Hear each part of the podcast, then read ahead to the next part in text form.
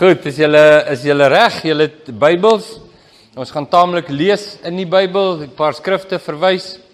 So ek wil graag hê julle moet saam met my lees en nie net dat ek dit lees van die vooraf nie. Dit is al klaar wonderlik om die woord te hoor, maar om dit self te lees is natuurlik kosbaar en belangrik. So as julle reg is, kom ons bid saam. Ons het dit nodig. Here Jesus, ons behoefte vanaand is dat U U self sal openbaar op een speciale manier.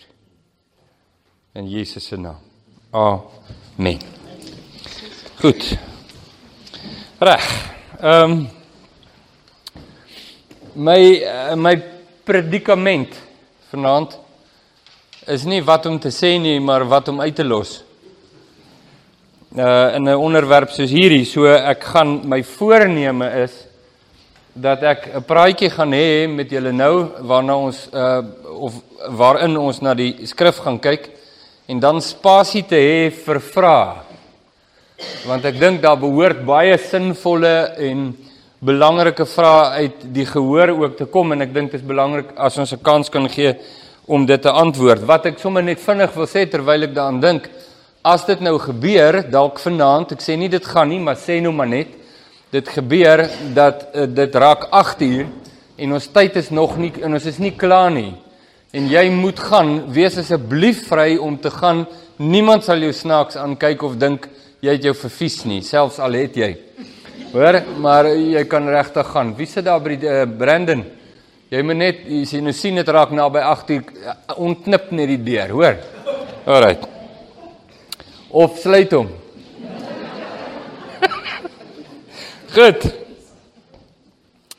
Goed, die die ek reken een van die belangrike, daar's 'n paar belangrike vrae vandag. Die een is wat is die doop?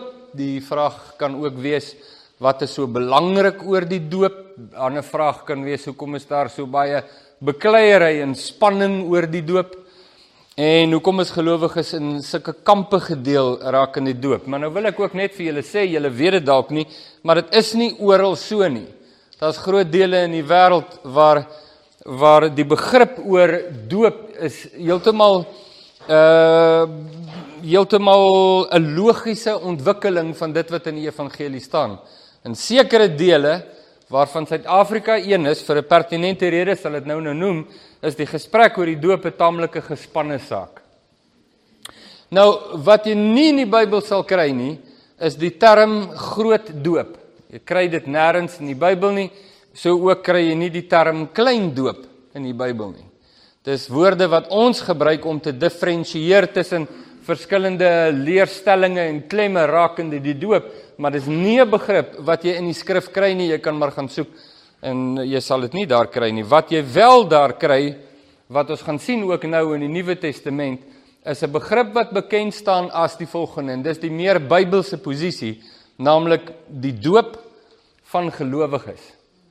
Daar is nie 'n ander vorm van doop nie, ek gaan nou vir julle wys, die feit dat mense tot geloof in Christus Jesus gekom het, en derhalwe en gevolglik gedoop is. Dit antwoord nog nie die vraag, wat is die doop nie?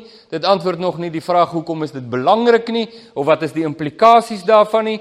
En wat as jy nie gedoop is nie? Dit sê net, daar is 'n beskrywing in die skrif, wat die doop op die tafel plaas op 'n baie spesifieke manier. En ek wil hê julle moet dit saam met my sien, want daar is nie 'n ander variasie in die Ou Testament of in die Nuwe Testament nie. So hierdie is baie belangrik. So die die eerste skrif wat ek graag wil hê julle saam met my moet lees, het in in inhoud en in konteks niks met die doop te maak nie, maar dit is ontsettend van toepassing op dit wat ons vanaand wil sê oor die onderwerp, en dit is Markus sewe vers dertien. So um, in plaas dat ek nou net wegtrek en dit lees, gaan ek eers wag dat julle daar kom, vir die wat graag soontoe wil blaai. As ek indikasie het, julle is taamlik daar, dan gaan ek dit lees. Markus sewe vers dertien is Jesus wat aan die woord is. Hy praat met die Fariseërs en met die Jode, en hy lig 'n beginsel uit wat ontsettend krities is vir ons vanaand, maar nie net vanaand nie, ook op volgende week se onderwerp rakende doop met die Heilige Gees, maar nie net op onderwerpe so krities in ons omgewing soos doop met water of met gees nie, maar die beginsel is ook van toepassing op enige ander saak waarmee ons te doen het as gelowiges. En dis hierdie woorde van Jesus wat sê: So maak julle dan die woord van God kragteloos deur julle oorleweringe wat julle bewaar het, en dergelike dinge van dieselfde aard doen julle baie. Die boodskap wat Jesus hier deurgee aan hierdie mense is om vir hulle te sê dat hulle die woord van God, nou ek wil hê jy moet hoor, wat is die klem wat Jesus op die woord plaas? Dat Jesus erken dit nie bloot net as 'n historiese, kultureel, uh, historiese dokument wat van toepassing was daai tyd, maar aangepas moet word vir vandag en daarom nie meer geldig is op die lewe van 'n gelowige nie, maar dat Jesus dit noem die woord van God. Maar dit is 'n baie belangrike ding. En daarmee saam, nie net dit identifiseer hy nie, maar identifiseer ook die feit dat mense deur tradisies die woord van God kragteloos maak. Nou, dit was gespreek tweeduisend jaar gelede, dink jy enigszins. Vergeet nou eers vir 'n oomblik van die doop, ons onderwerp, dink net in die breë, dink jy enigszins, dis waar nog vandag. Ja, verseker is dit waar, ons koerante is daarvan vol. Die media het verlustig hulle in die feit, dat die kerk homself in die kop skiet.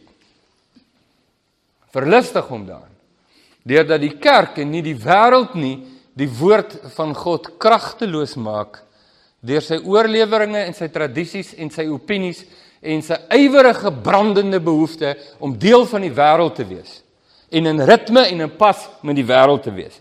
Is dit die kerk wat op radio verskyn, die kerk wat op televisie verskyn en in koerante, en sê dat die woord is nie die woord van God nie. By name. So dit is 'n geweldige ding. Nou ek wil net hê, um, julle moet net voor ons afstap van hierdie versie, behalwe oor die inhoud van dit wat Jesus sê, sien net wie sê dit. Wie is die persoon wat hier praat?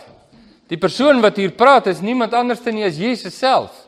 Jesus, weet jy wie is Jesus? Jesus is die seun van God. Hy is die middelpunt van die heelal. Hy is die beeld van die onsigbare God. Hy is die Alfa en die Omega. Hy is die een waar sonder jy God nie kan ken nie. Sy gesag is geweldig. En die skrif sê dat deur die gesag van sy woord, of anders gesê, die woord van sy gesag in Hebreërs, het alles tot stand gekom. Hy praat en alles reageer. Die persoon wat hy praat, is ontsettend belangrik en daarmee saam ook dit wat hy sê, wat beteken dat ek en jy moet spesiaal ag gee op hierdie saak, ook op grond van daardie beginsel. So kom ons gaan in, een van die bekendste skrifgedeeltes rakende die doop, waar die meeste mense natuurlik ook begin, is Matteus agt en twintig vers negentien. Nou, die van julle wat verskillende vertalings gebruik, kom ek vraag gou, is hier enige iemand wat 'n ou vertaling Afrikaanse Bybel het vanaand, wat vir dit gebruik? Ek gaan nie vir julle vra om te lees nie, ek wil net sien. Goed, daar sê uh, enige iemand wat 'n nuwe vertaling gebruik. Goed, dis 'n paar. Nou kyk gou-gou, die van julle wat die verskillende, dis nou net Afrikaans, en in Engels het ons hordes vertalinge, en uh, dit is altyd goed om skrifgedeeltes in verskillende vertalinge te lees, so ek wil u regtig ondersteun om dit te doen, beide Afrikaans en Engels. Maar die nuwe vertaling het 'n baie interessante wysiging aangebring by Matteus agt en twintig vers negentien, nou voor ek vir julle die wysiging gaan uitlig, vir jou oorweging, moenie dit vat net omdat ek dit sê nie, jy kan dit self daar sien, maar wil ek eers sê, jy moet dit lees, want dit is 'n baie bekende vers, hier in negentien vyf-en-negentig, met die uh, sending ontwaking, of sending her- herlewing, wat die wêreld geslaan het, waar die kerk, vir die eed, die moderne kerk, vir die eerste keer agtergekom het, dat sending, lê nie in die boesem van sendelinge, of sendingkommissies nie, maar die hele gemeente, die hele gemeente word deur Christus gestuur, en daarom is die verantwoordelikheid by ons almal, het hierdie vers natuurlik uit die aard van die saak baie na vore gekom, Matteus agt en twintig, vers negentien, staan ook bekend as die Great Commission. Nou, Jesus sê in die Afrikaanse ou vertaling, word het vertaal as, gaan dan heen, maak disippels van al die nasies, en doop hulle in die naam van die Vader, en die Seun, en die Heilige Gees, en leer hulle om alles te onderhou wat ek julle beveel. Nou, ek wil weer net hê, hoor net wie praat hier. Dis nie 'n pastoor of 'n dominee of 'n predikant of 'n woordskoolleraar nie. Dit is niemand anders as Jesus self wat die kommissie vir sy disippels gee en sê gaan maak disippels nie. So hy sê die volgende van hulle, maak disippels, doop hulle en leer hulle. Die ou die nuwe vertaling het 'n baie interessante wysiging daaraan gebring. Is baie baie klein en as jy vinnig lees gaan jy dit nie sien nie, maar dit is 'n baie belangrike een omdat dit teoloë die kans gee om op 'n manier te sny wat nie daar staan nie. En sal jy my glo as ek vir jou sê die wysiging wat hulle aangebring het was 'n dubbelpunt. Is al. Dit is nie daar in die Grieks nie, dit word nie geïmpliseer nie, dit is nog nooit aangebring nie, maar hulle het. Nou, dit beteken die volgende. As jy die dubbelpunt aanbring, um, dit klink vreeslik tegnies, dit is nie, gaan dan heen, maak disippels van al die nasies, dubbelpunt. Sien julle dit in julle skryf, in julle Bybel, sien julle dit? Die implikasie daar is die volgende, dat Jesus sê, gaan dan heen, maak disippels van al die nasies, dubbelpunt, met ander woorde, en dis hoe? Jy doop hulle en jy leer hulle. En dit maak onmiddellik die deur waawyd oop vir 'n leerstelling wat sê, dat mense kan gedoop word, later tot bekering en wedergeboorte kom, en dan geleer word om soos Christene te lewe, en dit staan nie in die Bybel nie. Nêrens nie. Jy kan nie eers 'n slim teoloog kry om dit te doen nie, weet jy dit? Weet julle dat selfs in gereformeerde kringe is teoloë dit baie duidelik, dat daar die vorm van doop nêrens in die Bybel voorkom nie. En dat het oorgedra is, uh, weens menslike oorleweringe en tradisies, is daar een leerstelling oorgedra wat gesê het, dat die besnydenis van ouds het die doop geword, daarom word kinders gedoop, en daarom omdat hulle gedoop is, is hulle deel van die verbondsvolk van God, daarom is die genade van God op hulle, daarom is hulle deel van die gemeente, en daarom eendag sal hulle tot bekering kom. Daardie lering staan nêrens in die skrif nie. Jy kan nou soek, jy kan vir my nou nou vra en sê, ja, maar wat van hierdie versie? Ek sal graag jou, jou naam, ag, jou vraag wil antwoord, maar dit staan nie daar nie. Nou die, die opdrag wat Jesus vir hulle gee, is belangrik dat hy, dat die disippels, disippels sal maak, nie bekeerlinge nie, maar disippels. En ons het dit al deurgetrap breedvoerig in hierdie woordskool, omdat ons sê, dat alles gaan oor die seun. En alles gaan oor jou knie te buig onder die gesag van Jesus en hom na te volg. Dit gaan daaroor, dit gaan nie oordeel te word van 'n Christelike organisasie en in daardie vorm 'n Christen te word nie. Dit beteken niks nie. Wat werklik iets beteken en al waarop Jesus fokus, is mense wat hulle knie buig onder die gesag van Jesus. Dis wat 'n disipel beteken. Jy kry nie verskillende grade van Christendom nie. Jy kry nie gewone Christene dan die meer gevorderdes wat ons disipels noem nie. Daar bestaan nie so 'n ding nie. Die woord Christen in sy wese beteken disipel. So jy is een of jy is nie een nie. Jy buig onder die gesag van Christus of jy weerstaan dit. Daar is nie 'n gawe goeie middel weg of grys area nie. Dis die baie belangrike ding. En dan sê Jesus vir hulle, maak disippels, volgelinge.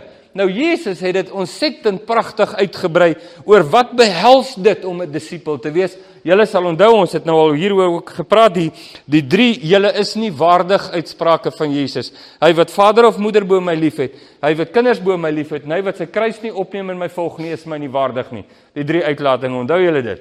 Ons noem dit sommer die skokkende woorde van Jesus. So die, die klem is daarop, en dan, hierdie baie spesiale groep mense, die mense wat knie buig, sê Jesus, doop hulle en leer hulle om alles te onderhou wat ek julle beveel het. So ek wil hê, ek wil hê as jy die dubbelpunt in die nuwe vertaling nie so lees nie, gaaf, maar ek wil net hê jy moet uitkyk daarvoor. Pas op dat die dubbelpunt jou nie verlei nie.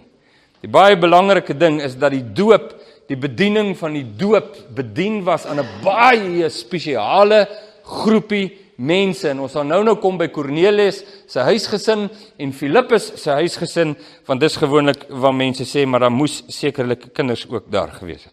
Sal nou daarby kom. Galasiërs drie vers sewe en twintig, sy ander volgende skriffie, ek gaan so bietjie druk nou, want ons het 'n paar skriffies om te lees. Galasiërs drie vers sewe en twintig, 'n geweldige belangrike ding, wat iets oor die karakter en die plek en die betekenis van die doop uitbring. Um, ek het al by, by hierdie woordskool, excuse liefie, net so vat. Ek het al hier genoem, um, ek was in 'n klein gemeentetjie in Vredendal en ons het 'n uitreik gedoen in die suide van Angola onder die Hoembe mense wat 'n onbereikte bevolkingsgroep was. Hulle het, hulle het nog karosse gedra en met pyl en boor rondgeloop. Ook in hierdie tyd kan jy dit glo. En uh, ons het by hulle aangekom um, dat 'n sendeling uit Luanda, 'n Portugees-sprekende sendeling, na die Hoembe mense toe gegaan, onder hulle gebly, saam met hulle gewerk en die permissie ver, verwerf, wil ek amper sê, om met hulle die evangelie van Jesus te verkondig. Die hoofman het hom permissie gegee en van hierdie mense tot bekering gekom. Hulle het op 'n stadium hierdie skrifgedeeltes gelees, Matteus agt en twintig vers negentien, Galasiërs wat ons nou gaan lees, en vir die sendeling gevra, wat op dis aarde is die doop? En hy het vir hulle verduidelik en hulle het, hy het vir hulle, hulle het vir hom gevra, maar hoekom is ons nog nie gedoop nie? Uh, ons het by Jesus uitgekom, hulle is wedergebore, met hulle karosse en pylenboe, in die syde van, in die bosse, doer in die bosse, ons moes met 'n panga, 'n pad oopkap in die bosse, om te kon ry tot by hulle. En, uh, en hy het vir hulle gesê, um, julle is nog nie gedoop nie, want hier is nie genoeg water nie.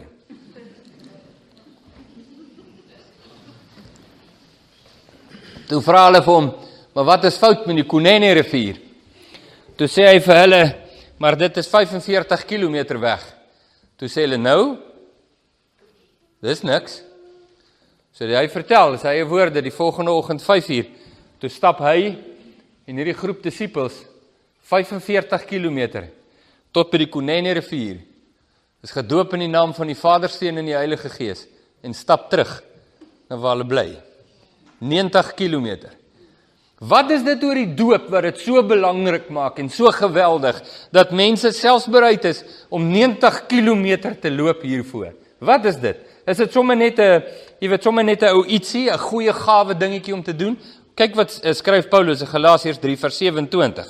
Hy sê, want julle almal wat in Christus gedoop is, het julle met Christus beklee. Hierdie is 'n geweldige, belangrike ding. Ons gaan 'n bietjie nou na kyk in Romeine ses ook, so 'n paar of drie of wat versies verder. In Romeine ses waar Johannes uh, uh, Paulus praat oor die identifikasie met Christus, maar daar is daar is um, iets belangrik genoeg in die doop om die volgende met veiligheid te kan sê. Daar lê min tot geen bedreiging daarin wanneer iemand tot wedergeboorte te kom nie. Solank hy hom net nie laat doop nie. Die oomblik wat hy hom laat doop, bars die hel los. Hoekom? Dit is 'n goeie vraag. Nou, nou Paulus skryf en hy, hy, hy, hy openbaar iets hier oor die doop wat baie kosbaar is. Julle wat in Christus gedoop is, het julle met Christus bekleed. En ons Die, die ding wat hy uitlig hier is, daar's 'n spesiale soort identifikasie wat plaasvind tussen die disipel en tussen Jesus by die bediening van die doop. En ek wil julle nou al iets sê wat baie belangrik is, en dit is dat die doop is nie net iets wat ek doen, bloot net as 'n getuienis wat ek gee nie. Die, by die doop gebeur daar iets net so fenomenaal as by wedergeboorte volgens die skrifte. Ek kan nie verduidelik hoe wedergeboorte plaasvind nie. Nicodemus vra vir Jesus, en Jesus sê, wel, jy voel die wind, maar jy weet nie waar hy vandaan kom nie, jy kan hom nie sien nie, maar jy kan die gevolge daarvan sien. So ook is die wedergeboorte. Dit is God wat dit doen, om iemand nie te maak, op grond van sy geloof, en die feit dat hy sy knie voor Jesus buig, maak hom nuut van binne. Dit is 'n fenomeen, verduidelik dit, jy kan dit noem, maar jy kan dit nie regtig verduidelik nie. Daar is iets wat by die bediening van die doop gebeur met 'n persoon wat mens kan noem, maar nie regtig verduidelik nie. En ek wil hê julle moet dit saam met my kyk. Ons gaan kyk na nog 'n paar verse. Handelinge nege, Handelinge nege. Ek gaan 'n bietjie nou spring want ek wil ek wil hulle eintlik in hierdie volgorde lees. Handelinge nege vers tien.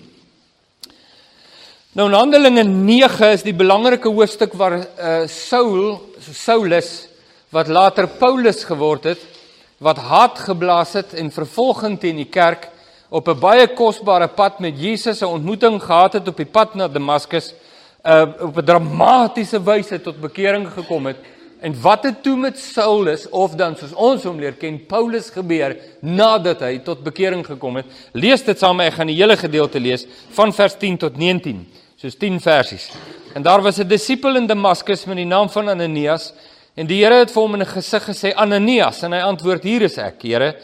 Toe sê die Here vir hom, staan op en gaan na die straat wat genoem word Regheidstraat. Ek is Ek is in die versoeking om nou kommentaar te lewer al klaar oor dit wat hier staan, want is dit nie kosbaar hoe sensitief Ananias is vir die stem van die Heilige Gees nie. Is dit nie, is dit nie geweldig nie, om, om ook te hoor, hoe praat God met hom in 'n gesig, en hy weet dat dit Jesus is.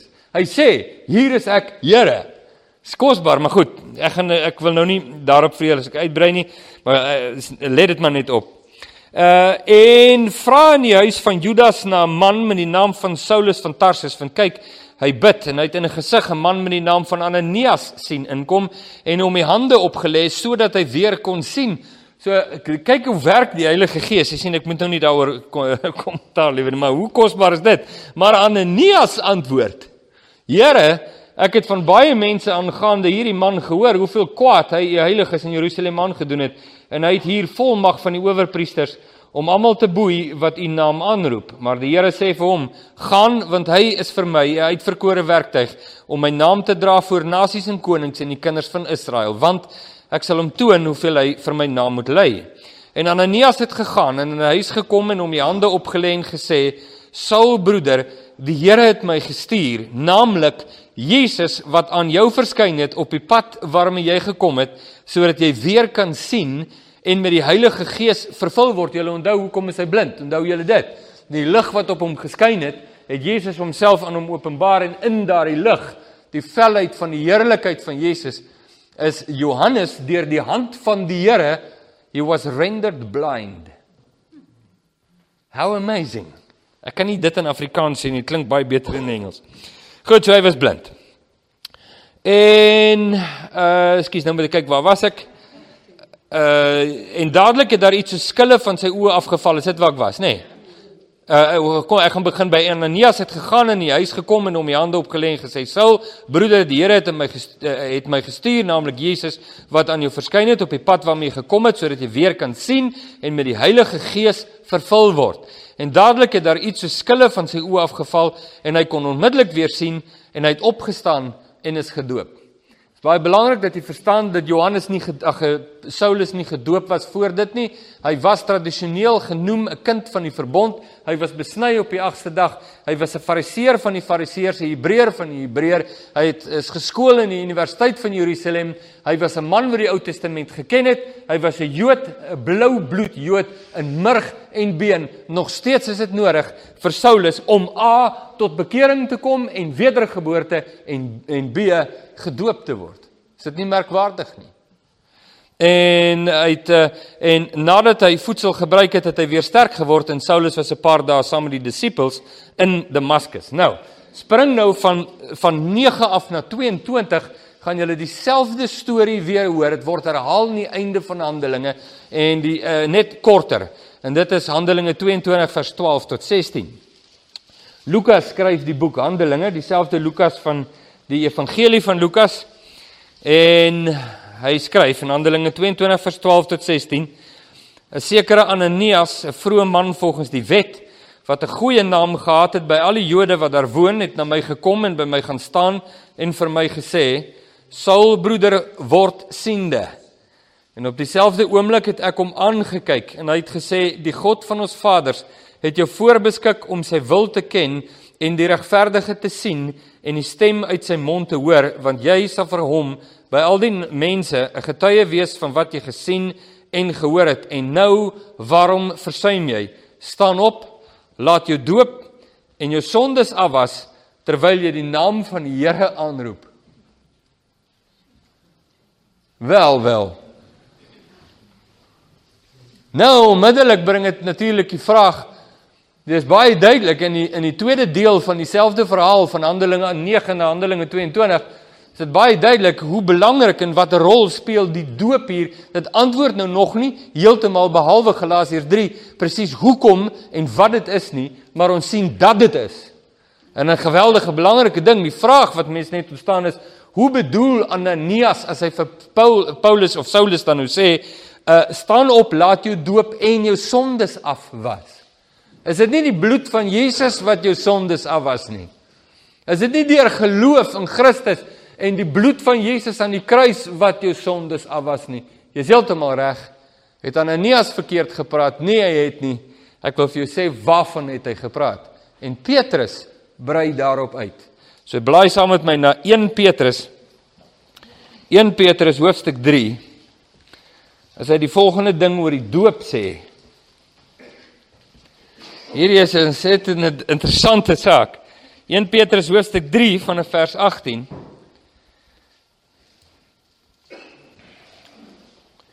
En Paulus, uh, Petrus skrywe, want Christus het ook eenmaal vir die sondes gelei, hy die regverdige vir die onregverdiges, om ons tot God te bring, hy wat wel gedood is na die vlees, maar lewend gemaak deur die gees, en wie hy ook heen gegaan en gepreek het vir die geeste in die gevangenis, wat eertyds ongehoorsaam was, toe die lankmoedigheid van God eenmalig gewag het in die dae van Noag, onderwyl die ark gereed gemaak is, waarin weinig dis agt siele deur water heen gered is, waarvan die teebeeld, die doop, ons nou ook red, nie as 'n aflegging van die vuilheid van die vlees nie, maar as 'n bede tot God om 'n goeie gewete deur die opstanding van Jesus Christus. Nou hier is 'n interessante ding, kyk wat skryf Petrus daar, dit, die, die bewoording is van so 'n aard, dat jy dit 'n paar keer moet, oop, uh, moet lees. Jy moet dit so een keer, twee keer, drie keer, vier keer, en dalk nog 'n paar keer lees, en 'n bietjie naslaan, oor waarvan praat Petrus, as hy praat van waarvan die teebeeld, hy praat van Noag en die ark en die baie water, en hy sê waarvan die teebeeld die doop. Van wat dit doop, praat Petrus, praat hy van enige ander doop as die doop waarvan Jesus praat in Matteus agt en twintig vers negentien. Praat hy van enige ander doop as die een waarmee Saulus of Paulus gedoop is net nadat hy tot bekering gekom het, toe Ananias reageer op die stem van die Here om uit te reik na Paulus toe en om, uh, om vir hom hande op te lê dat hy kan sien. Is dit enige ander doop, is die een waarvan ons nou nog gaan lees, toe Petrus toe hulle vir hom vra, wat moet ons doen om gered te word, in Tweede Petrus, in Handelinge twee vers agt en dertig, en Petrus sê, julle moet bekeer en gedoop word. Praat ons van enige ander vorm van doop, enige ander verstaan van doop, enige ander klem van doop, jy kan nie van enigiets anders praat nie. Die teebeeld van die doop wat ons red, waarvan praat Petrus? En Petrus lig 'n interessante ding uit, hy sê, een van die merkwaardige bedieninge van die doop is 'n bede tot God om 'n goeie gewete. Weet jy wat gebeur met iemand wat uit die koninkryk van die koninkryk van duisternis kom, waar ons almal was? Weet jy wat gebeur nadat jy 'n rebel teen God was, jou hele liewe lewe? Weet jy wat het jy gedoen terwyl jy 'n rebel was? Weet jy wat het jy gedoen in jou gedagtes, en in jou woorde, en in jou aksies, jou gesindhede, jou lewe, jou houding, jou verhoudinge? Weet jy hoe dit jou besmet? Dat jy voor God staan met 'n swaar belaaide gewete. Weet jy hoeveel keer, hoeveel keer, die mense in duisternis, hoeveel keer het jy beloftes van getrouheid afgelê, miskien in jou vrou of van jou man, en hoeveel keer het jy dit nie gebreek nie? Dalk wat hulle nie eers van weet nie, en jou gewete is swaar belaai, en jy kom tot bekering, en is kragtig, en jy ontmoet Jesus, en jy buig jou knie voor hom so Saulus, maar nog steeds, druk dit op jou gewete, waarvan was Saulus in 'n so swaar belaai. Wel ons weet van een ding, want hy skryf daaroor. En dit was oor die manier wat hy die kerk vervolg het, en mense in tronke gegooi het, en verwoes het, en selfs hulle moord goedgekeur het. Dink jy nie op hierdie stadium, nadat Saulus daar staan, hy het Jesus ontmoet, en hy is in Reguitstraat, dink jy nie dat sy gewete swaar belaai is, om te weet dat Jesus vir hom vra, waarom vervolg jy my nie? En hy kom agter, hy was die piesang van hierdie hele verhaal.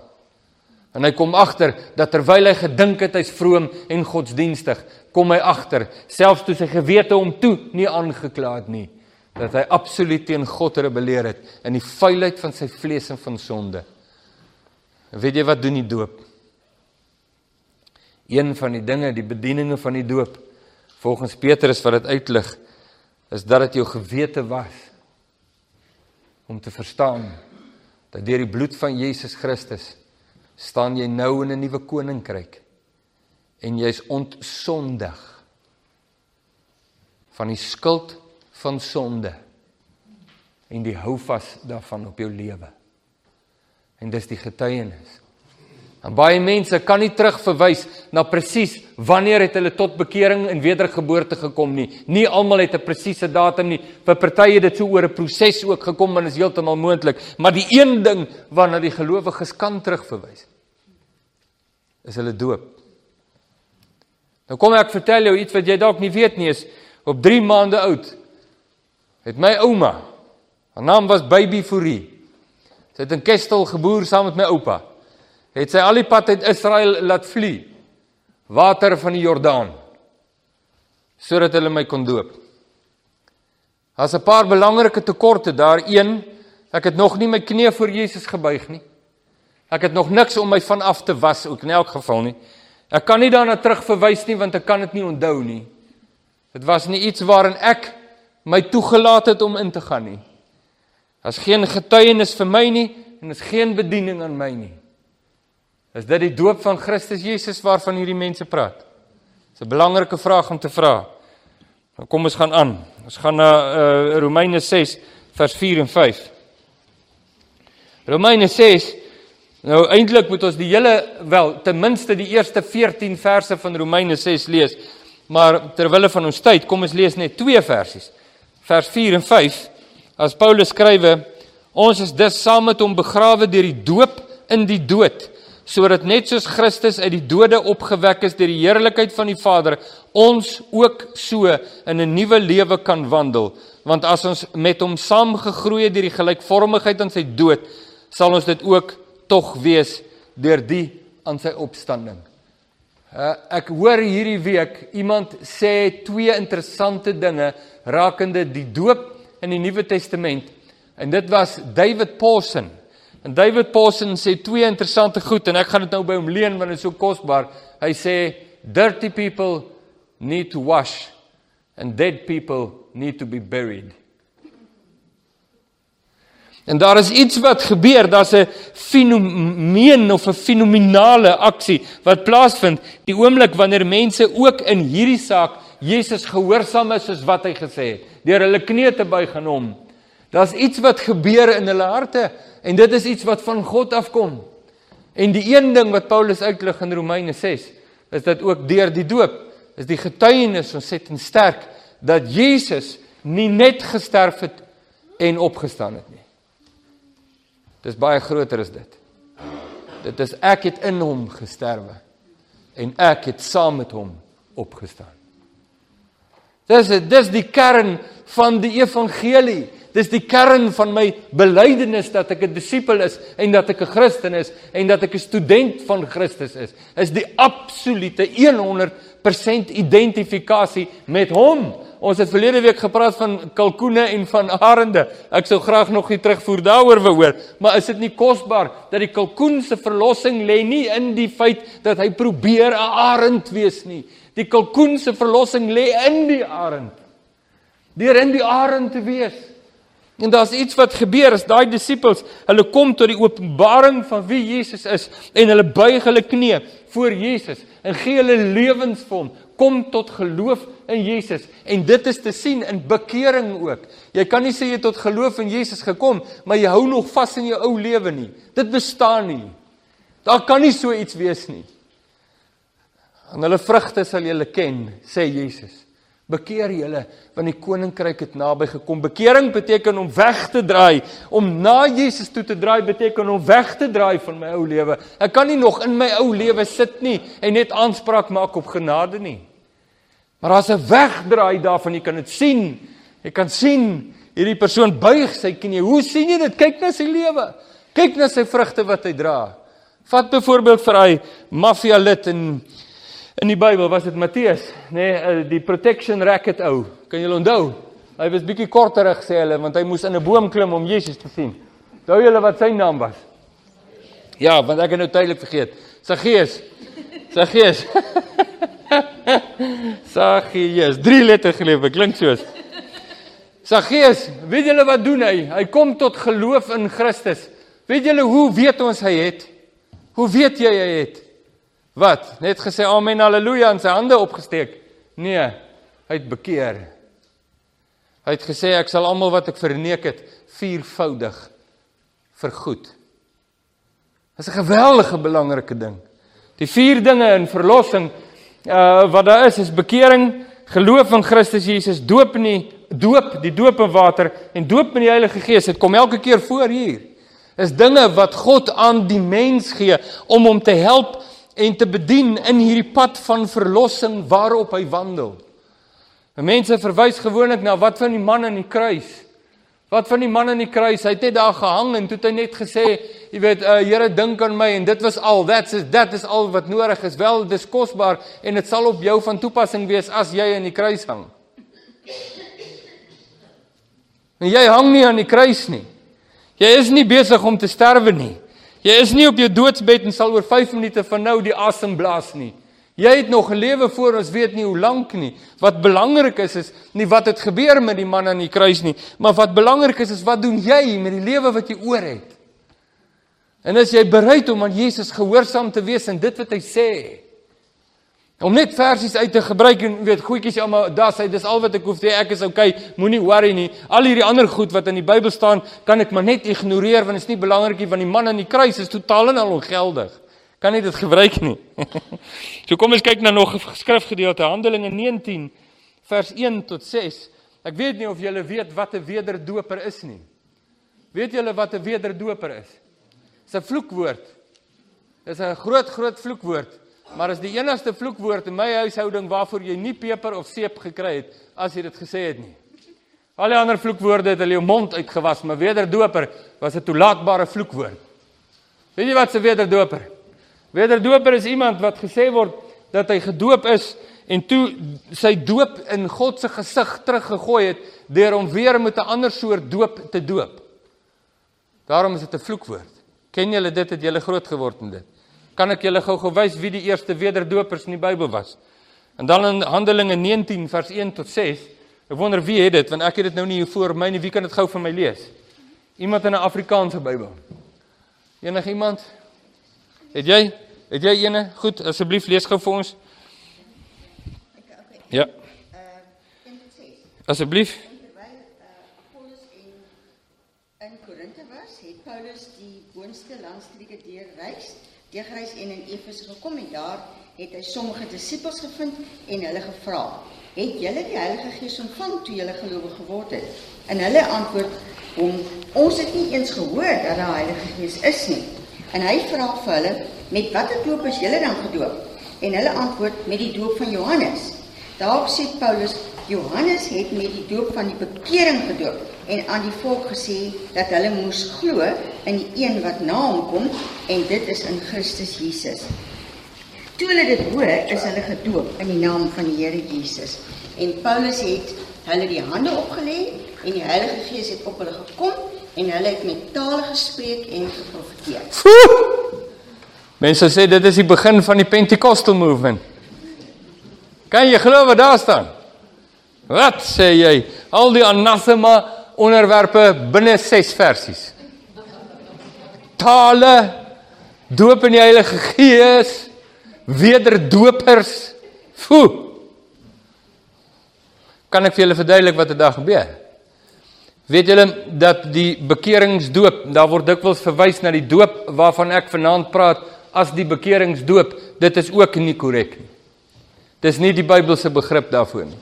Kom ek vertel julle wat is die bekeringsdoop, want dit was die doop van Johannes. Dit is nie meer 'n geldige doop nie en dit het opgehou met die opstanding van Jesus uit die dode. Matteus agt en twintig vers negentien. Het daar 'n nuwe doop ingekom wat Jesus ingestel het met sy voorwaardes vir wie kwalifiseer vir daardie doop. Dis 'n belangrike ding. Kom ek vertel julle net wat was die doop van Johannes. Johannes het gepreek en die bedoeling van sy bediening was om die pad voor te berei vir die Messias wat sal kom.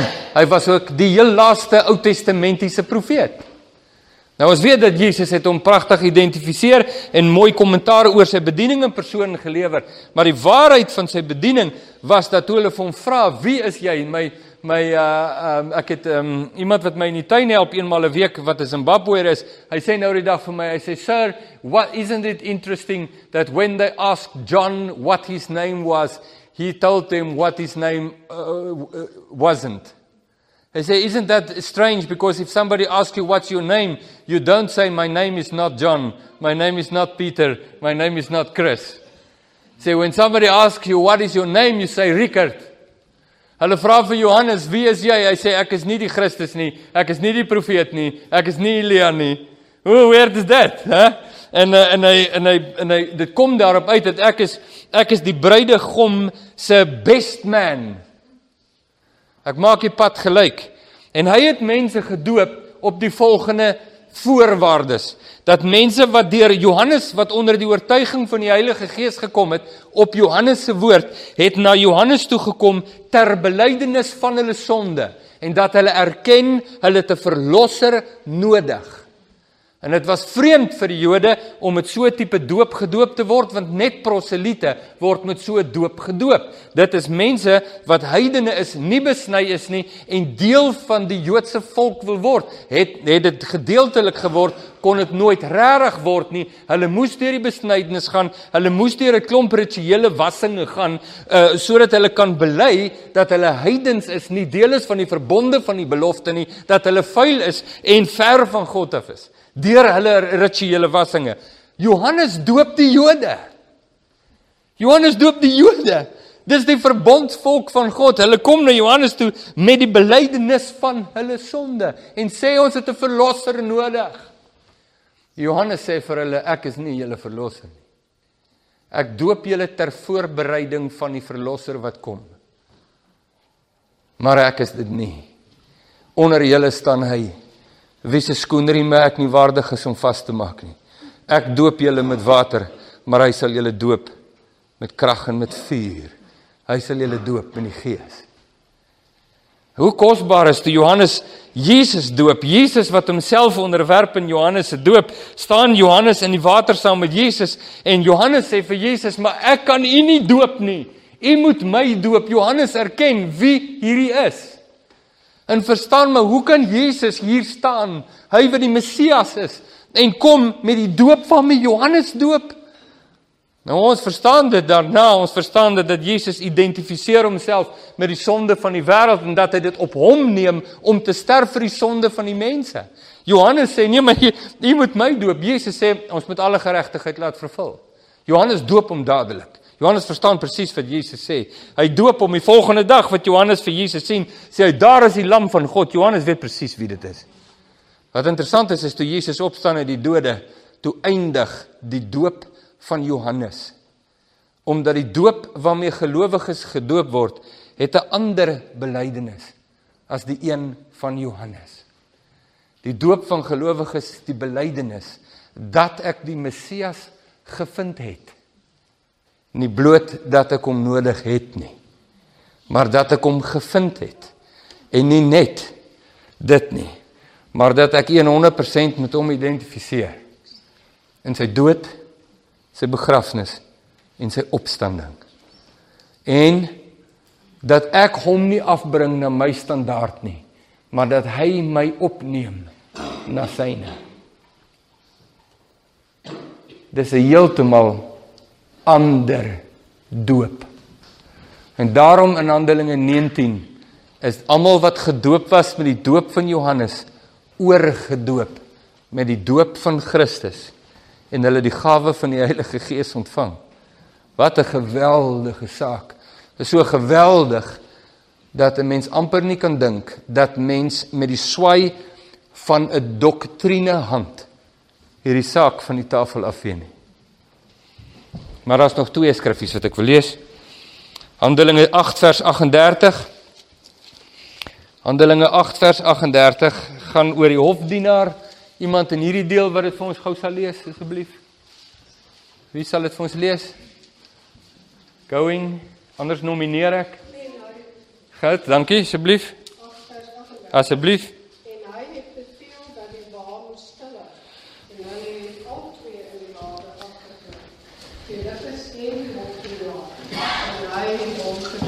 En hy het hom gedoop. Ek wil hê julle moet een ding mooi verstaan. Vir baie, baie jare was my begrip van die doop van gelowiges die feit dat dit 'n getuienis karakter het na buite. Maar weet julle dat baie mense in die Nuwe Testament gedoop is sonder enige getuie saam met hulle? Want die belangrikheid van die doop is nie die getuienis karakter daarvan nie, maar die belangrikheid van die doop is dit wat gebeur tussen God en die disipel. Paulus is gedoop, net hy en Ananias. Die hofdienaar is gedoop, net hy en Filippus. En soveel ander mense wat gedoop is, daar was niemand anders te by hulle nie, maar dis 'n bediening van God tussen die disipel en tussen die meester.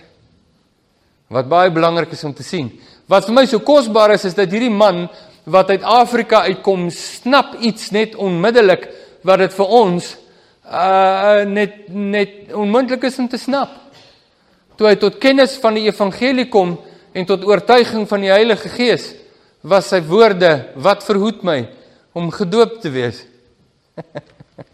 uh, ons het om deesdae andersom, ons het om deesdae so, kom ek vertel jou honderd en dertig redes wat my verhoed om gedoop te wees. Hoekom is dit so? Wat is dit? Wat krap ons so ernstig om? Wat ons stel ons so ten diepste, dat hierdie saak vir ons so worsteling is, mens kan nou daarby kom. Laaste ene wat ek wil lees vanaand is Handelinge twee vers agt en dertig. Handelinge twee vers agt en dertig. Ek het dit nou nou quoteer, Paulus, uh, uh, eerder Petrus, ek wil net gou die agtergrond gee, dan kan iemand dit lees. Uh, Petrus bedien 'n woord um, by die uitstorting van die Heilige Gees in Handelinge twee. Uh, julle kan sy preek gaan lees, want dit is getranskribeer daar, en uh, dit is beskikbaar vir enige iemand wat wonder wat om te preek, um, maar as jy dit sal doen, sal dit net glad nie werk nie. Uh, Petrus doen dit onder leiding van die Heilige Gees. Wat interessant is van die inhoud van Petrus se preek, is dat hy niks sê oor die liefde van God, niks sê oor die vaderskap van God nie, niks sê oor wonderlike genadige goeders nie, maar dat hy veral klem lê op die oordeel van God. Ek sê dit nie, het staan daar, jy kan dit maar gaan lees. Ek lees dit ook hier in nie, jy kan myself dit gaan analiseer. Hy vertel hulle dat hulle het Jesus vermoor en daarom onder die oordeel van God staan. Toe hy klaar is, onder leiding van die Heilige Gees preek hy hierdie woord, toe hy klaar is, was hulle diep geroer, staan daar in vers sewe en dertig, en, en dan ek hoor jy Petrus se antwoord in agt en dertig, so wie dit vir ons gaan lees, enige iemand hier, lees vir ons beide verse, sewe en agt en dertig. Alverdog ek is jy, wie gaan dit vir ons lees? Handelinge twee, sewe en dertig, hier so, asseblief, sewe en agt en dertig. Ja.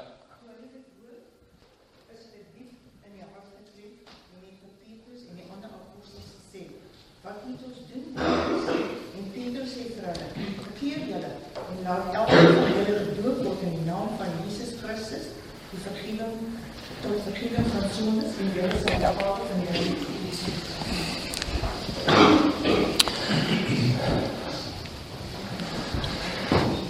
Wat 'n geweldige skrifgedeelte om te sê. Um, ek wil julle gou 'n storie vertel, voordat ek die vloer oopmaak. Die storie is, Ek het nou ek het nou eers vir die vroukie gekontak hierdie week en toestemming gevra om dit vir julle te vertel vir twee redes. Een is omdat dit uitgaan op video, die tweede rede is omdat sy volgende naweek hier gaan wees.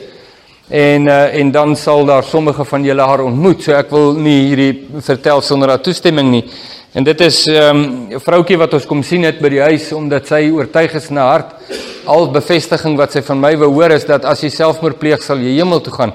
Um, nou ja, die kort en die lang van die verhaal was, dat sy het vir my en Pippa kom kuier, uh, sy was drie aande by ons in die huis, en, uh, en dit is waar ons die verstommende ding gehoor het, dat um, haar terapeut beveel haar aan om selfmoord te pleeg, en beveel haar ook aan na 'n instansie wat haar sal help om selfmoord te pleeg. So dit is die antwoord wat sy kry, toe sy by ons kom, Uh, sit ek en Pippa saam met haar, um, sy sê vir my na die tyd, ek het nie geweet, jy is 'n predikant nie, want as ek geweet het, sou ek nooit gekom het nie. Sê ek, wel, dit is hoe slim Jesus is. Hy steek sulke goedjies weg. En, uh, en uh, sy kom kuier, en sy praat, en die vrou ontmoet Jesus. Kragdadiglik, dat sy uit hierdie put van, moer, hierdie moeras waarin sy haarself bevind, dat bonatuurlik en goddelik, met heerlikheid en met krag, sy uit daai put uitgelig word en verlos word. Maar sy sê vir my, sy sê, uh, sy het besluit dat die manier hoe sy gaan selfmoord pleeg, was om slaaphulle te drink en haar in die see te verdrink. Die sondagoggend sit sy en Pippa aan bid op die stoep. Toe sy klaar gebid het, was 'n kosbare naweek, het was wonderlik om te sien hoe Jesus doen waarin hy so goed is, namelijk om mense se lewens te verander, en nie te probeer om dit te doen nie. Nie of julle al daai saak was nie, soms dink jy, maar dit is jou taak om mense se lewens te verander, en die frustrasie daarvan is ontelbaar en onbeskryflik, maar om te sien hoe Jesus dit doen, wat 'n gesig en 'n belewenis. Maar daardie Sondagoggend sit sy op die stoep, en sy sê hierdie woorde, sy sê, ek het nou vir so lank klaar besluit, dat ek gaan sterwe, en uh, ek het, uh, is nie die moeite werd om te lewe nie, dat het nou vir my, uh, heeltemal 'n paradigm shift is, 'n paradigma skuif vir my hart, om nou weer van 'n uh, totale uitverkopenheid aan die dood, nou te dink aan die lewe. En Pippa sê, onder die leiding van die Heilige Gees, va, jy hoef dit glad nie te doen nie, inteendeel, jy moet sterwe. Jesus gaan jou daarmee help, so dat hy deur jou kan lewe. En hy vrou is vry. Sy worstel nog, as nog heel wat dinge in haar lewe, maar dis, dis nie 'n probleem nie, dis deel van disippelskap om te sien, hoe stapgewys, hoe Jesus met hierdie vrou wandel, he walks with her, and he talks with her, a long life's narrow way, he lives, in die krag in haar lewe. Volgende Sondagoggend kom sy ons weer kuier.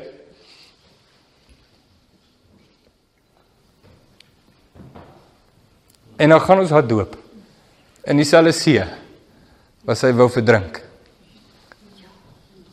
Waarin sy in hierdie getuienis erken en bevestig dat sy het in Christus gesterwe en sy het in Jesus opgestaan tot 'n nuwe lewe. Hy is haar hoop, hy is die arend, hy is die steen wat deur die bouers verwerp is, hy is alles wat saak maak in haar lewe. Hulle wat hulle in Christus gedoop het, het hulle met Christus beklee. En ek wil sommer nou vir julle sê, as jy hier so sit, en jy dink dalk, my behandeling van die onderwerp was nie volledig genoeg nie, en ek aanvaar, dit kan moontlik wees, maar jy kan dalk iemand reg langs jou sit wat sê, weet jy, ek weet dat die Here met my praat oor die doop. Ek weet dit. Ek weet wat is die bekleierery en ek ken die spanning en ek ken dit en ek ken dat, maar die ding wat ek nie ken nie, is die doop van Christus. Dan wil ek vir jou sê, volgende Sondagoggend, gaan ons doop. En Esther is die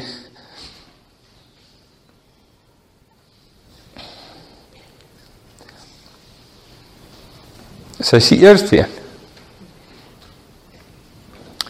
En ek verwag nie, jy moet hier sit, en, en dan net sê, wel, dis die beslissing, ek gaan my ook nou laat doop nie, ek wil hê, jy moet onder die oortuiging van die Heilige Gees wees, en onder die waarheid van God staan, en hierdie saak deeglik gaan ondersoek, en as dit moontlik vir jou is, of nodig vir jou is, om vir nog 'n maand of twee of ses, daaroor navorsing te doen, en dan op te lees, gaaf en wonderlik. Maar ek wil iets vir jou sê, as jy vanaand hier sit, en jy is in jou hart, weet jy, in jou hart nie in jou kop nie, in die kop is die geveg, in jou hart weet jy, dis die ding wat jy moet doen, wil ek net vir jou sê, jy is nie die gekruisigde langs Jesus nie, jy gaan nie oor drie minute dood nie, Jesus roep jou tot verantwoording vir die tyd wat jy oor het, om te doen wat hy gesê het, soos wat hy dit gesê het, ongeag die gevolge, dit het met hom te doen, en nie met jou nie. En daarom wil ek jou sterk uitnooi, ek sê, as jy hier sit en jy weet, jy weet jy moet dit doen, kom staan saam met my en wie ook al anderste en Esther in die water. Ek waarskynlik gaan dit by Davies Pool wees, kom ons maak 'n tyd, ons sê nege uur. Hè? Nie hierdie Sondag nie die ene op, nie hierdie Sondag nie die ene op, nie hierdie naweek die ene op, nege uur die oggend, ek hoop is hoogwater, want die doop wat ons in gedagte het, het jy baie water voor nodig. Is die totale indompeling van 'n mens om papnat aan die ander kant uit te kom. Sy nat klere uit te trek, sy nuwe klere aan te trek, as 'n sterk getuienis ook, wat hom herinner vir die res van sy lewe, dat jy leef nie meer nie, maar Christus leef in jou, en jy het jou met Christus beklee, die doop van gelowiges. Goed, sal enige iemand met 'n vraag?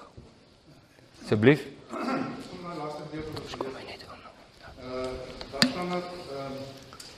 Bekeer julle en laat elke kind gedeel word in die naam van Jesus Christus. En ook uh, in ander gedeeltes na Handelinge word ook gevra van, is gedoop in die naam van Jesus. Ons het gedoen in naam van die Vader, die Seun en die Heilige Gees. Is daar verskil hierso? Nee, dankie. Uh, ja, daai vraag hoor jy baie. Jesus sê in Matteus agt en twintig, doop julle in die naam van die Vader, Seun en die Heilige Gees. Vir die res van Handelinge hoor ons dat hulle word gedoop in die naam van Jesus. Ja, die die uh, ek dink nie onder die disippels was daar 'n vreeslike tegniese klowing daaroor nie, omdat die begrip ook was dat om in Christus gedoop te wees is die openbaring van die Vader en die bediening van die Heilige Gees. So uh, um, dit was uh, om gedoop te wees in die naam van die Vader, Seun en die Heilige Gees, of gedoop te wees in Jesus in die naam van die Seun. Dis die omvattende openbaring. Daar's mense wat nou geweldig sê dat as jy net gedoop is in die naam van Jesus, dan is dit ongeldig, of as jy gedoop is in, in die naam van die Vader, Seun en die Heilige Gees en nie net in Jesus nie, dan is dit ongeldig.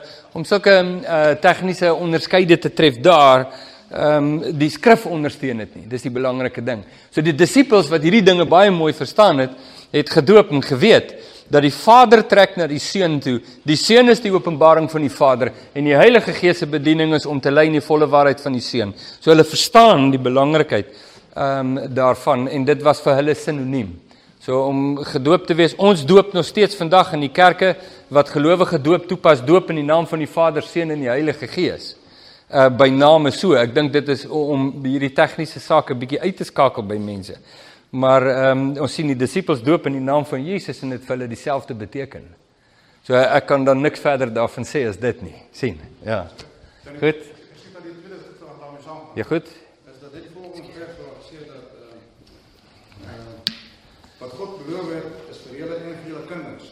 Die argument wat altyd gebruik dat dat die ding daar vir die kinders, dat die kinders ook ten doel, babes kan ook ten doel gegaan. Ja, goed, dan verwys ek jou na Handelinge tien en Handelinge sestien, en dit was die geval oor Cornelius en Filippus, waar hulle en hulle hele huishouding gedoop is. Goed, in die konteks van daardie twee skrifte, Handelinge tien en sestien, staan dit daar, dat hulle hele huisgesin tot geloof gekom het. Goed, nie, nie die hele familie nie, die hele huishouding. Hulle het tot geloof gekom. Nou dit word nooit saam gelees nie. Sien, dit word net gesê, kyk, hulle is almal gedoop, almal in die huishouding, daar moes kinders gewees het, so daarom is dit. Maar dis nie wat daar staan nie. Daar staan dat die wat gedoop is, die hele huishouding, het tot geloof gekom.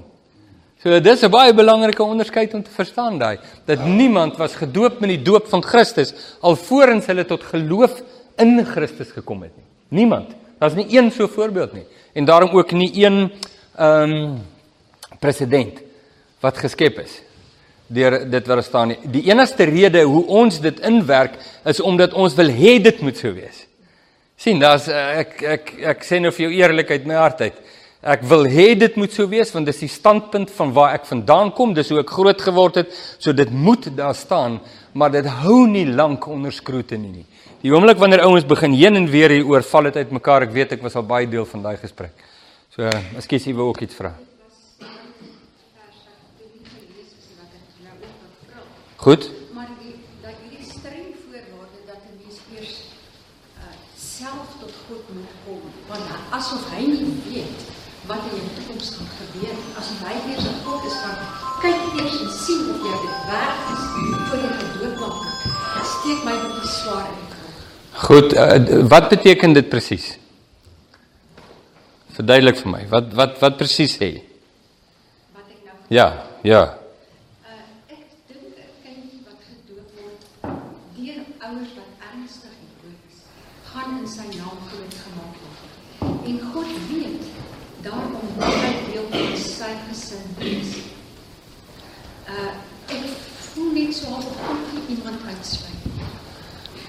Goed.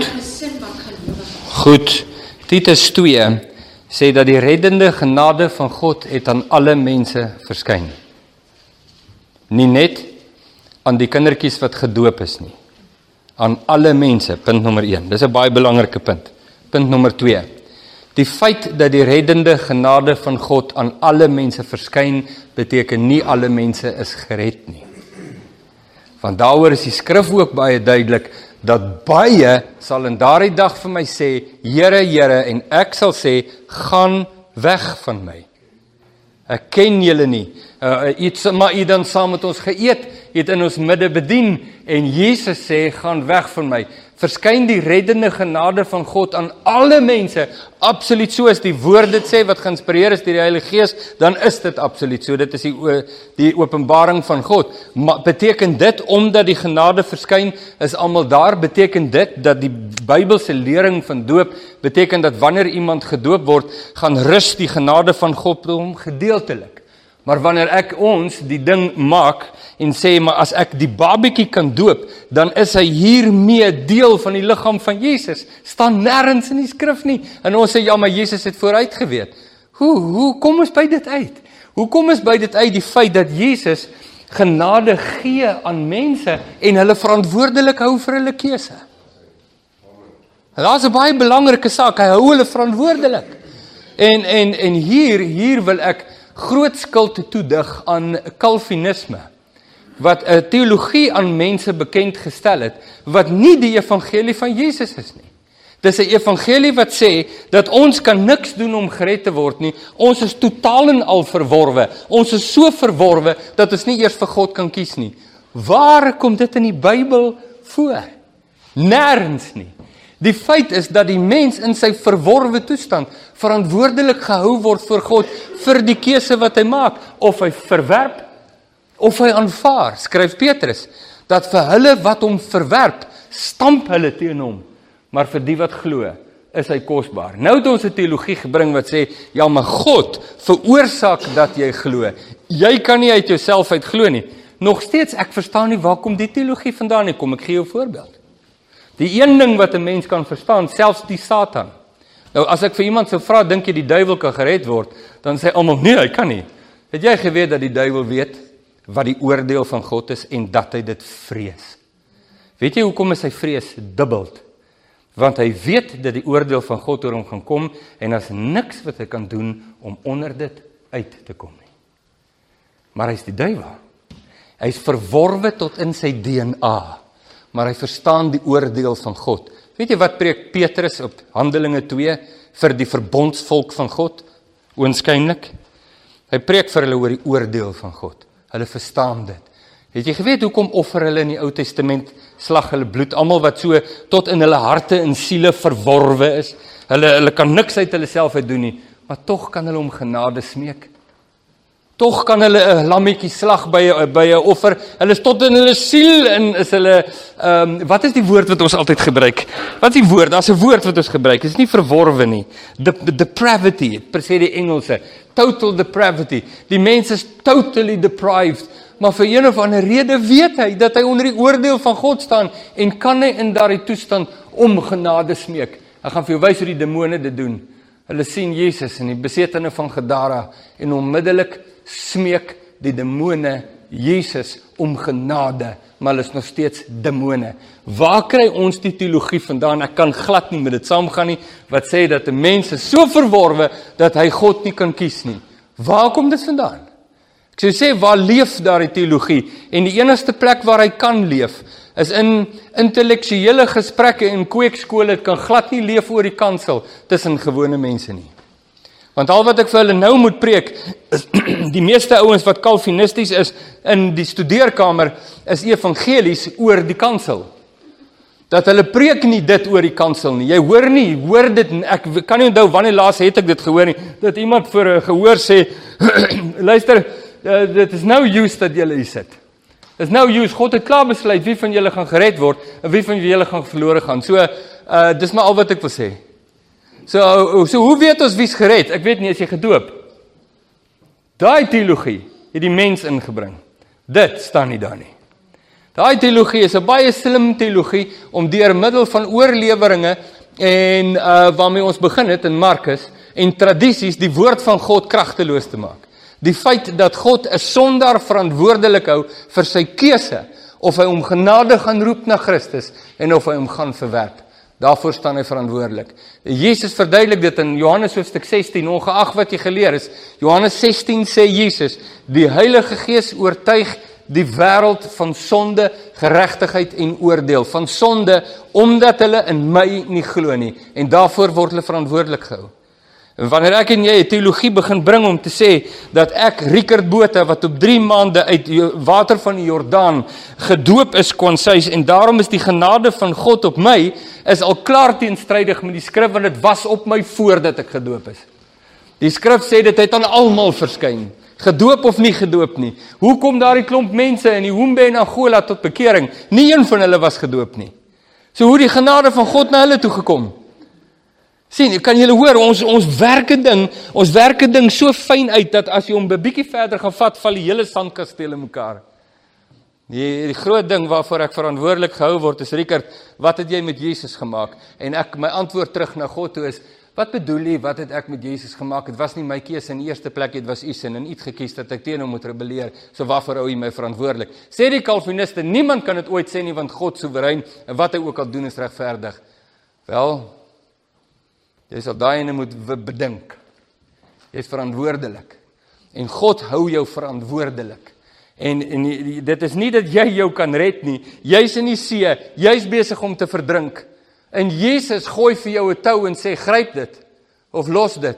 Die ou wat die tou gryp, kom nie op die wal en sê, ek het myself gered nie. Hy sê, die ou op die wal het my gered. En dis die geweldige groot ding wat ons sê, ons is so bang om te sê, maar jy weet, mense gaan sê, hulle het hulle self gered en is nie werke nie. Dit is glad nie, ter sprake nie.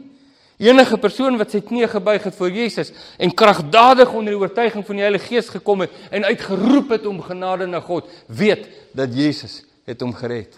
Maar sonder sy uitroepe, sonder daai uitroepe, en dit het niks te maak of hy die doop ontvang het as 'n babietjie of nie. En ek kan nou vir julle sê, ek weet van mense wat gedoop is met die mooiste dooprokkie denkbaar, en hulle is die ewigheid verlore. My oupa is een. Tensy hy Jesus kwart oor drie daardie oggend in die, in die hospitaal aan die Oosrand ontmoet het op 'n baie kragdadige manier, is my oupa vir ewig verlore. Hy was op die kerkraad en hy was 'n ouderling, en hy was gedoop as 'n kind, en hy het homself gesien as 'n verbondskind, maar sy knie voor Jesus nooit gebuig nie. Inteendeel, hy het hom aktief weerstaan. En dat almal wat wedergeboorte gepreek het in die kerk, het hy en sy buddies uitgewerk uit die kerk uit. Hulle die dominee laat fire, omdat hy het gewaag het om evangelies te preek oor die kansel. Gedoop, gered, daai ding kom nie van Jesus af nie. Het staan nie in die skrif nie. Jy gaan dit nie daar kry nie, jy kan dit gaan soek, ek sal dit vat as jy dit daar kry. Dit staan nie daar nie, jy moet dit swys. En dis presies waarteen Jesus gepraat het in, Matte, in Markus sewe. Jy wou iets gevraat, sê. Die Afrikaanse woord wat jy het is verdraaid. Verdraaid. Ja, daar is 'n ander woord, David, wat hulle gebruik. Hulle sê depravity, man, is 'n teologiese term, maar dis net pssch, uit my kop uit. Hierdie is 'n Dis so, so, ek wil net vir julle sê, kom ek net dit byvoeg, uh, kry van nou en dan, uh, kry ek predikante wat met my praat oor die doop. Nou ek kan, uit, uit die sensitiviteit van hierdie saak, kan ek nie eers sê wie hulle is en wat hulle name is nie. Weet julle hoekom nie? Want as hulle sou toegee aan die doop, verloor hulle hulle pensioen, hulle salaris, hulle huis, hulle titel en hulle werk. Dis hoe erg hierdie saak is. En die mense sê, nee man, dis nie erg nie, nee, dit is verskriklik erg. Mense sal hulle hele lewensonderhoud verloor oor hierdie saak. Dan sê hulle, wil met my praat oor die doop, maar dit moet in kamera geskied. Dan sê ek, goed, ons kan dit doen. Bring net vir my die formuliere van die, die kerk, die, die handleiding um, vir eredienste. Is die, is die handboek vir formuliere. Dan bring hulle dit en sê ek, goed, lees vir my die formulier van die doop. En dan wat ek gaan doen is, ek gaan nie met jou redeneer of niks nie. Ek gaan jou net vraag vra en al wat jy hoef te doen is te sê ja of nee. So jy, da, jy, as nie 'n gesprek nie, jy moet net sê ja of nee. Dan kom ons by die gedeeltes, byvoorbeeld, waar die formulier, die doopformulier sê, en hiermee is jy deel van die liggaam van Christus.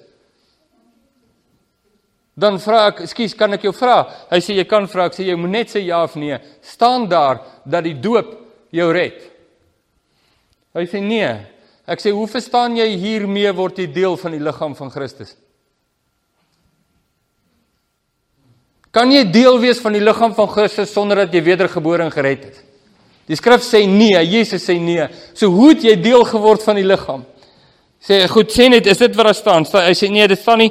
Ek sê maar, hy sê ja, ok, nee, ek kan nie daarin antwoord nie. Kom ons lees aan. Dan lees ons deur die hele formulier.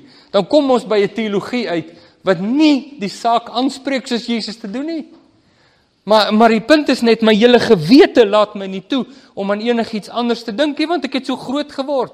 Want my ma en pa het in innigheid en opregtheid voor die Here beloof dat hulle my gaan grootmaak in die weg en die weë van die Here. Kom, ek vertel julle iets van myself, ma en pa. Die jaar waarvan ek praat is negentien agt en sestig. En die, die gemeente waarvan ek praat was Springs Oose gemeente. Die predikant was dominee Jacobus. In negentien tweeënsewentig kom my pa en ma kragdadig tot bekering. Wat het hulle voor die kansel beloof? Toe hulle gesê het, hulle gaan my grootmaak in die weë van die Here. Hulle was self nie eers by die Here nie. Hulle het hom nie geken nie, hulle teen hom rebelleer, hulle was nie wedergebore nie. Wat het hulle beloof? Wel, hulle het beloof, hulle sal my grootmaak in die leerstellinge van die kerk. Ek is jammer, maar ek sien nie dit in die evangelies nie. Wat Jesus vir hulle sê is, leer hulle om alles te onderhou wat ek julle beveel. En dis 'n geweldige belang. My ma het Jesus nie geken nie. My pa het tot bekering gekom kragdadiglik in die sitkamer in Sektelweg nommer veertig in Springs in negentien tweeënsewentig. Drie maande later my ma, die kerk het besluit, omdat hulle tot bekering gekom het, moet hulle onder sensuur geplaas word. Dit was besluit in die ringsitting van Springs in negentien vierensewentig, onder die leiding van dokter Leroux, wat die voorsitter van die ring was. Daar dieselfde gemeente skryf van my ouers veertig jaar later, my ma toe ons ongelukkig klaar ontval, en skryf, sal julle ons asseblief vergewe vir die dwaallering van ons voorgangers.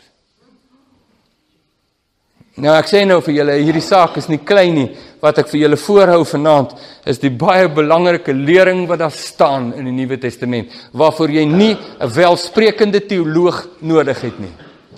Jy het net die skrif nodig en lees wat daar staan. Dat die enigste mense wat hulle gedoop het in die doop van Christus, is mense wat reeds tot geloof in Christus gekom het.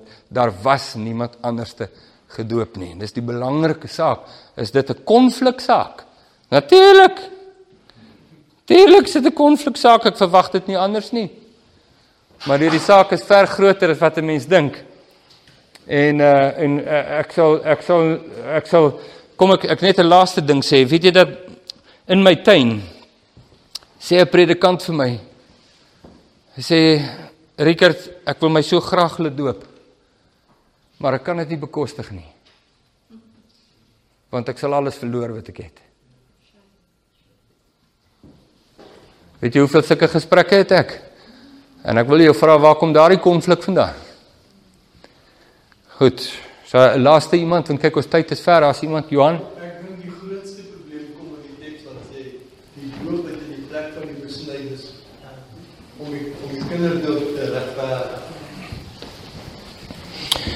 wat vir my so kosbaar is in daardie gesin, of daardie geval, is dat die skrifgedeelte wat sê dat die wedergeboorte die besnydenis is, nooit gebruik word, in samehang met daardie ene nie. Dat die ware besnydenis is die besnydenis van die hart, en nie van die liggaam nie. En die besnydenis van die hart gebeur slegs by wedergeboorte, en dit gebeur slegs wanneer iemand sy knie buig, onder die gesag van Jesus. So Saulus van Tarsus op die pad van Damaskus. En hy weet, daar is 'n klomp goed wat ons nie lees in samehang met mekaar nie. En ek wil nou vir jou sê, jy was self 'n predikant. Uh, as Jacobus sê, moenie baie leermeesters wees nie, broeders, omdat jy weet dat jy 'n dubbele verantwoording sal doen, is sommer net my woorde van Jacobus se briewe, of sy woorde. Maar uh, die, die verantwoording wat mense, wat lering gee uit die skrif uit, om vir mense te leer oor wat is nou waarlik, jy weet, die waarheid, en mense wat humanisties in hulle benadering raak, en mense belaai met tradisie in plaas van die waarheid van die skrif, in sy skoene wil ek nie staan, wanneer hulle voor Jesus staan, om verantwoording te doen vir dit wat hulle geleer het nie. Ek staan nou die dag by 'n ander gesprek, laaste woord daaroor, waar 'n predikant saam met my staan, en iemand anders te nie, iemand anders te vra vir die predikant oor die doop, en het was net na die nuus dat 'n ander predikant uh, is galg toe, vanweer die doop. En, en uh, hy vra, weet jy wat die predikant se antwoord? Sy vraag vir hom, maar hoekom is dit so? Sy antwoord is net dit. Sy antwoord is nie die woord van God nie, nie die evangelie nie. Sy antwoord was die volgende, sonder oordrywing. Dis sy antwoord, wel, uh, pff, dis nou maar ons kerk se lering. En ek wil sê, gaan staan met Jesus, met die voor Jesus, met die antwoord soos daai. Ek wil nie in jou skoene staan nie. Uh, en dit, is, dit maak dit 'n geweldige belangrike saak. Sien, so, uh, nog iemand behalwe Johan? Nog iemand daar so, Frans? Is dit 'n vinnige ene? Dit is interessant net opmerking dat die kwessie van die doop, dit is die hervorming het het ook tot vervolging geleid. Die ander baptiste in Zwitserland. Goed, sommige van die ander, ander baptiste het gekomen, maar ander nie. Maar hulle daai ons gedring en gesê julle wil ons nou gedoop. So word nou gedoop. Dan gaan die protestante in ja, die dinge daar geskryf, het hulle medegelowiges wat aan die voet van die volwasse bekeringsdoop glo. Hy het dit al gedaan. Ja, ek weet Frans, dit, ons noem dit sommer net breedvoerig die skandvlek van die kerkgeskiedenis. Nie net dit nie, maar die kerkgeskiedenis is vol daarvan, van skandvlekke, van wat kerke en mense doen in die naam van Christus. Dit is verskriklik om te sien. Um, kan ek saam met julle bid, want ons tyd is klaar? Of is daar nog iemand wat iets wil sê of vraag? Goed. Here Jesus, ek is Afrikaans. Ek hoef dit nou nie vir u te sê nie, jy weet dit. Maar daarmee wil ek eintlik vir my gehoor sê, ek het, soos Paulus groot geword 'n Hebreër, het ek groot geword 'n Afrikaner. Ek verstaan die weë van my kultuur en my volk. Ek verstaan die wroeginge, ek verstaan die argumente en die gewetens. Maar daar is een baie belangrike waarheid, en dit is dat u is nie Afrikaans nie. U is nie Pinkster of N G of charismaties nie. U is die Here van die heelal. Luther is dit nie, Calvin is dit nie, Rickert is dit nie. Jesus is. Wat ons nodig het om te verstaan en te hoor, Here, en daarvoor het ek, het ons almal die genade diepgaande nodig. Dat die sal deurdring in ons harte, in ons verstande, en ons emosies. Ons het soveel stemme, myne vanaand is nog een. Ons het soveel stemme, soveel mense en soveel opinies. Wat ons wil hoor, is wat u sê. En daaraan vasthou, ongeag die koste en die gevolge. En daarvoor het ons die bediening van die Gees nodig. Hier sit mense vanaand hier, Here, wat oortuig is in hulle harte. Hier sit mense vanaand hier, wat in hulle harte baie diep wroeg. En dit verstaan ek. Wat ons nodig het, ons almal, is dat u self sal openbaar aan ons, om u waarheid te bring, sodat ons in u lewe kan voortgaan, in u oorwinning kan lewe, dat u deur ons kan lewe. En ons kan verstaan wat dit beteken om ons met Christus te klee. Wees ons genadig, Here Jesus. In Jesus se naam. Amen.